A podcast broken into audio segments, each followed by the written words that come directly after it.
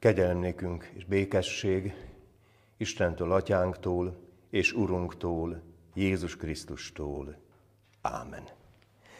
Kedves testvérek, hallgassuk meg az igehirdetés alapigét az evangéliumból, Márk írása szerint, a tizedik fejezet 17. versétől kezdődően a következőképpen olvassuk. Amikor útnak indult, odafutott hozzá egy ember, és térdre borul velőtte, azt kérdezte tőle. Jó mester, mit tegyek, hogy elnyerjem az örök életet? Jézus így szólt hozzá, miért mondasz engem jónak? Senki sem jó az egy Istenen kívül. Tudod a parancsolatokat, ne ölj, ne paráználkodj, ne lopj, ne taniskodj hamisan, ne károsíts meg senkit, tiszteld apádat és anyádat. Az pedig ezt mondta neki, Mester, mindezeket megtartottam ifjúságomtól fogva. Jézus miután rátekintett, megkedvelte, és ezt mondta neki, egy valami hiányzik még belőled. Menj, add el, amit van, és oszd szét a szegények között, akkor kincsed lesz a mennyben, azután jöjj és kövess engem. A válasz miatt elborult az ember arca, és szomorúan távozott, mert nagy vagyona volt. Jézus ekkor körülnézett, és így szólt tanítványaihoz. Milyen nehezen mennek be Isten országába a gazdagok. A tanítványok megdöbbentek szavain, Jézus azonban ismét megszólalt, és ezt mondta nekik. Gyermekeim, milyen nehéz az Isten országába bejutni. Könnyebb a tevének a tű fokán átmenni, mint a gazdagnak Isten országába bejutni. Ők még jobban megrökönyödtek, és ezt kérdezgették egymás között. Akkor ki üdvözülhet? Jézus rájuk tekintett, és ezt mondta. Az embereknek lehetetlen, de az Istennek nem, mert az Istennek minden lehetséges. Ámen.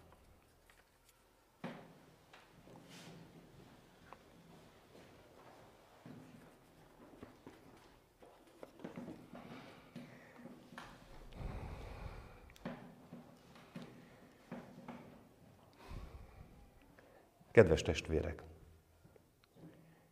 gondoljuk végig. Itt vagyunk, elosztuk mindazt, ami a szívünkben, a lelkünkben van, és hogy csöndesen szeretném megkérdezni, hogy nagy viharok tombolnak bennünk most? Vagy lehet, hogy úgy örülünk annak, hogy szép idő van, hogy vasárnap van, hogy együtt lehetünk, Szóval van, aki most remegő gyomorral és reszketve jött az Isten tiszteletre? Talán nem. És ez jól is van így.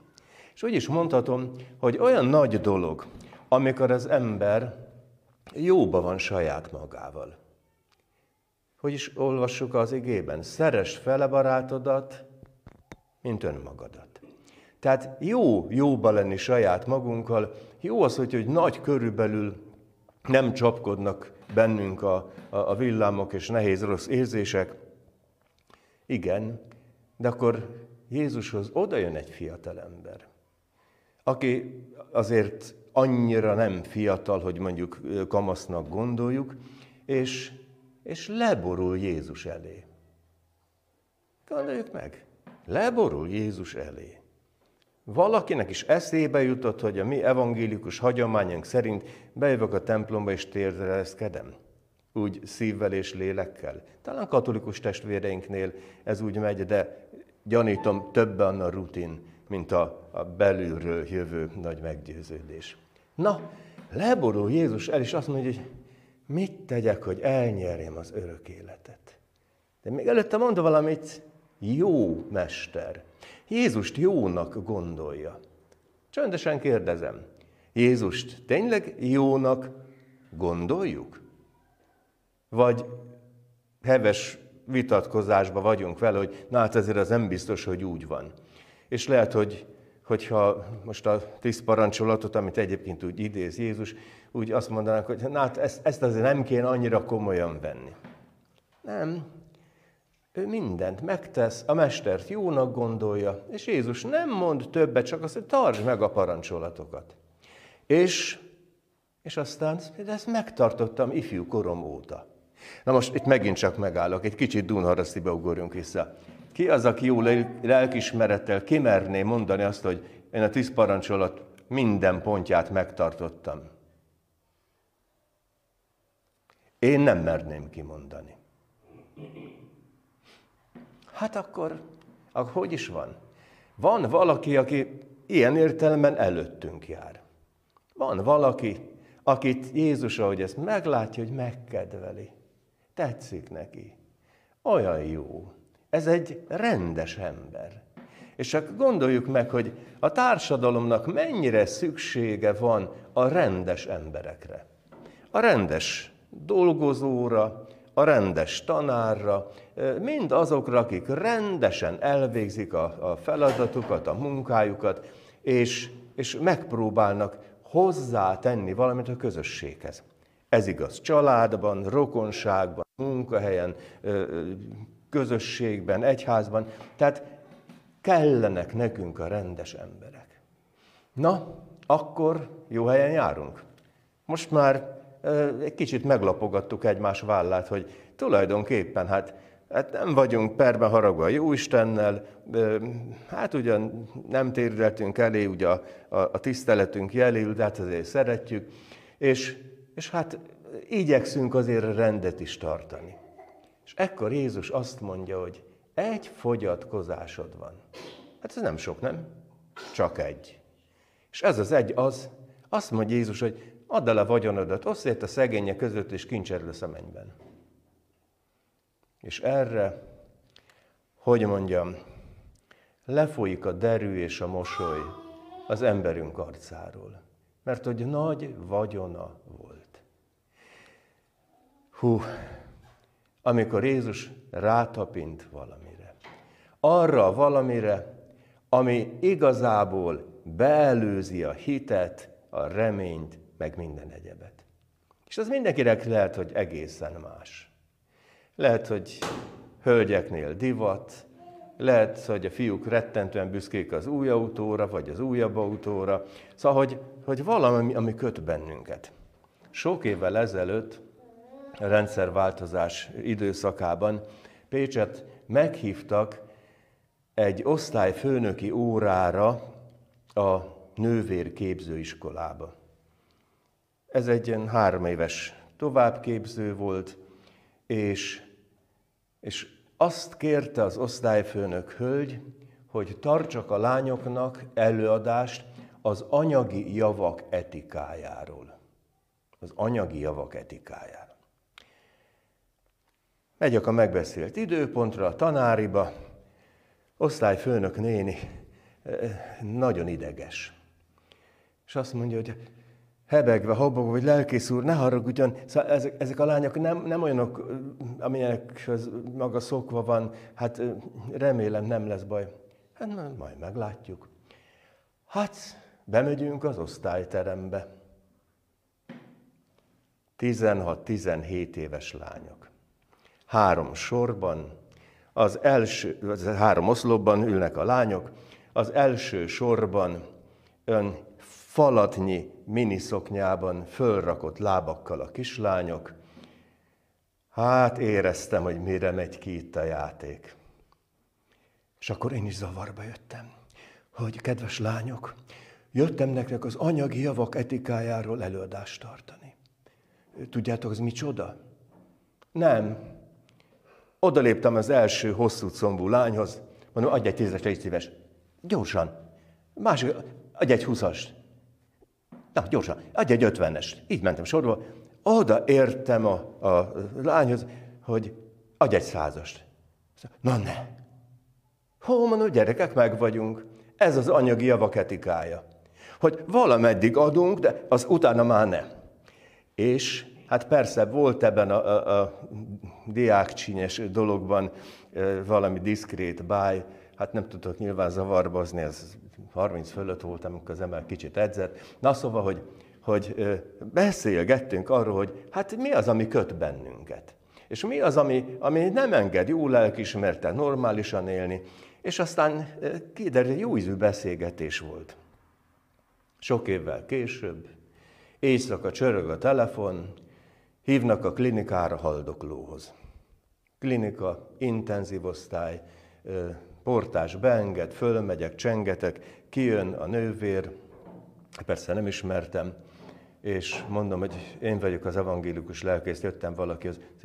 Tudom, maga tanított nekünk, vagy maga tartott nekünk előadást a pénzről. Sok évvel később valami még előjött. És mi az érdekes? Az, hogy az, ami köt bennünket, az észrevétlenül köt bennünket. Észre se vesszük. Talán egy költözés ébreszt rá arra, hogy mennyi limlom között élünk, amiről azt gondoltuk, hogy ismerjük biztos ezt a kifejezést, ez még jó lesz valamire. És ez az ez még jó lesz valamire, ez az, ami kiborít egy, egy költözésnél, mert ez se kell, meg az se kell, meg amaz se kell, és minden tulajdonképpen ö, abszolút fölösleges. 15 évig vezettem ö, szeretett otthont, öregek otthonát.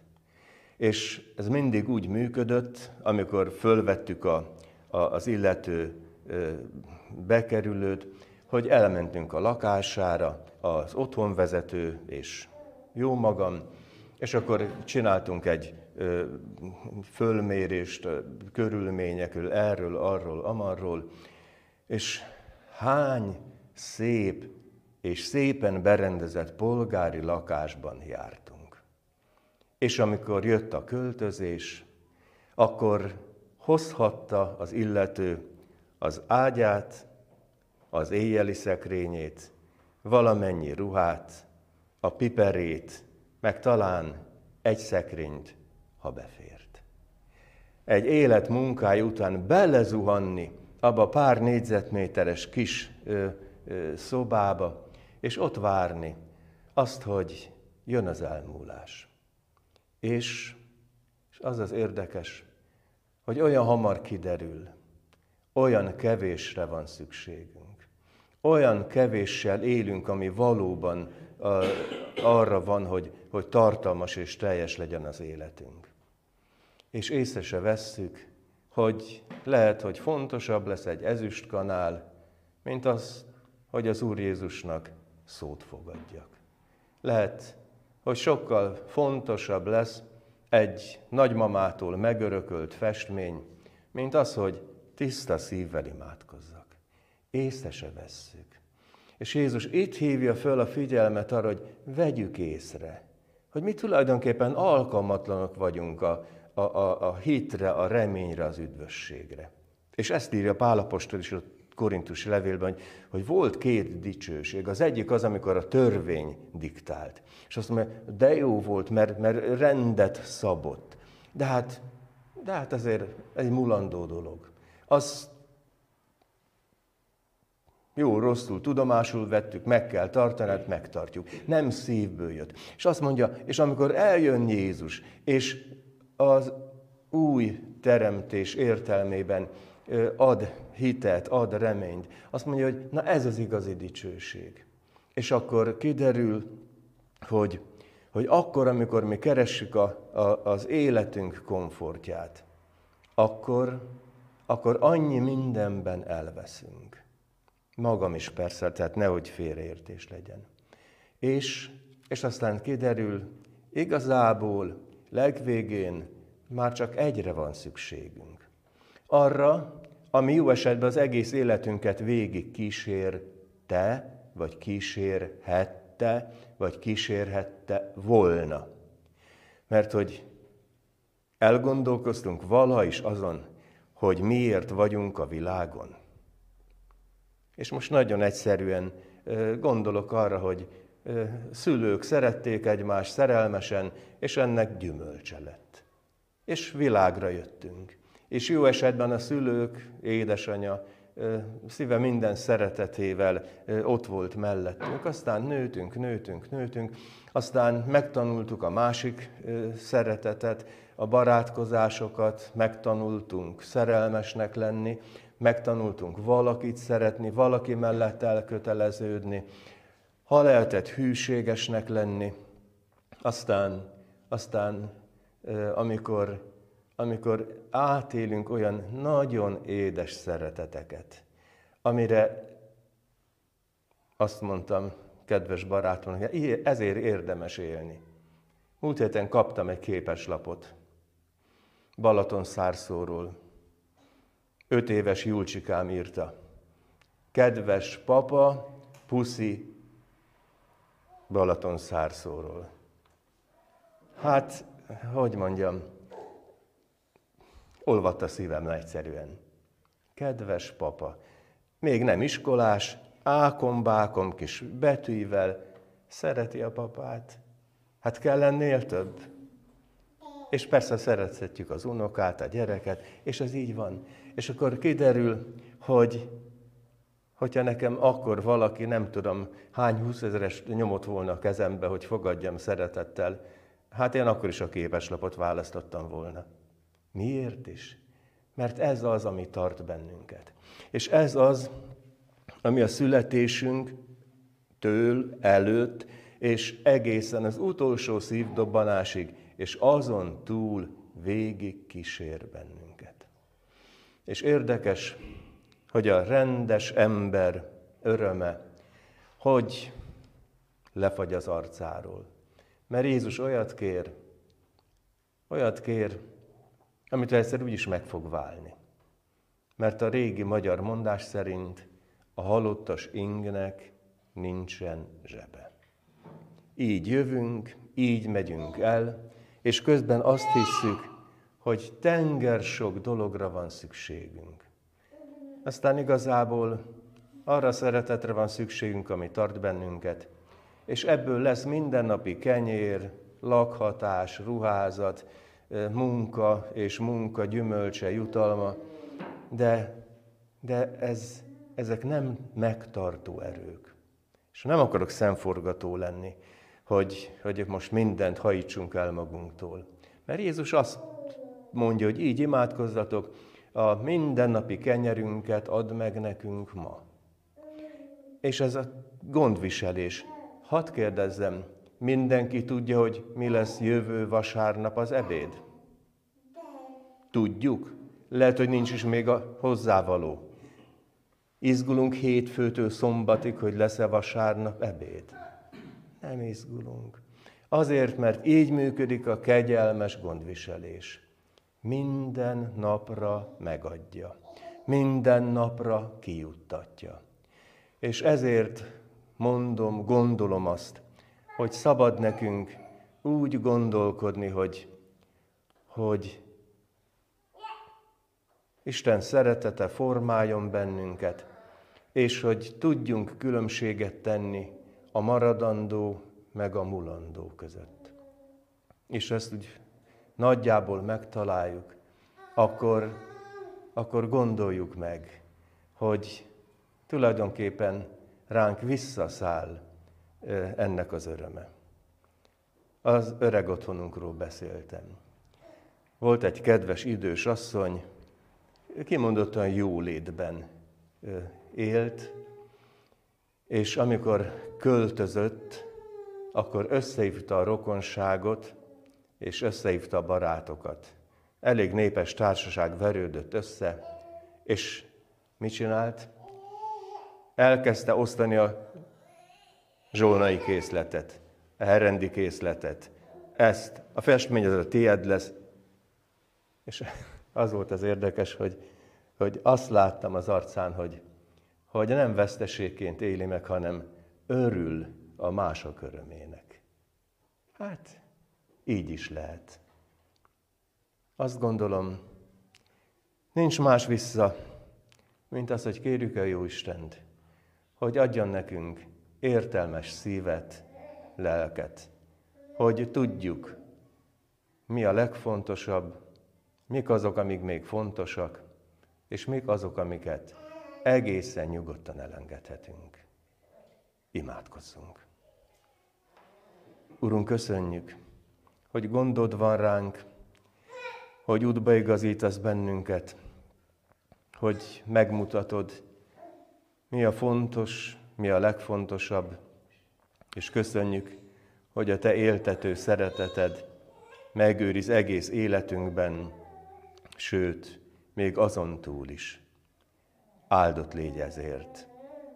Ámen.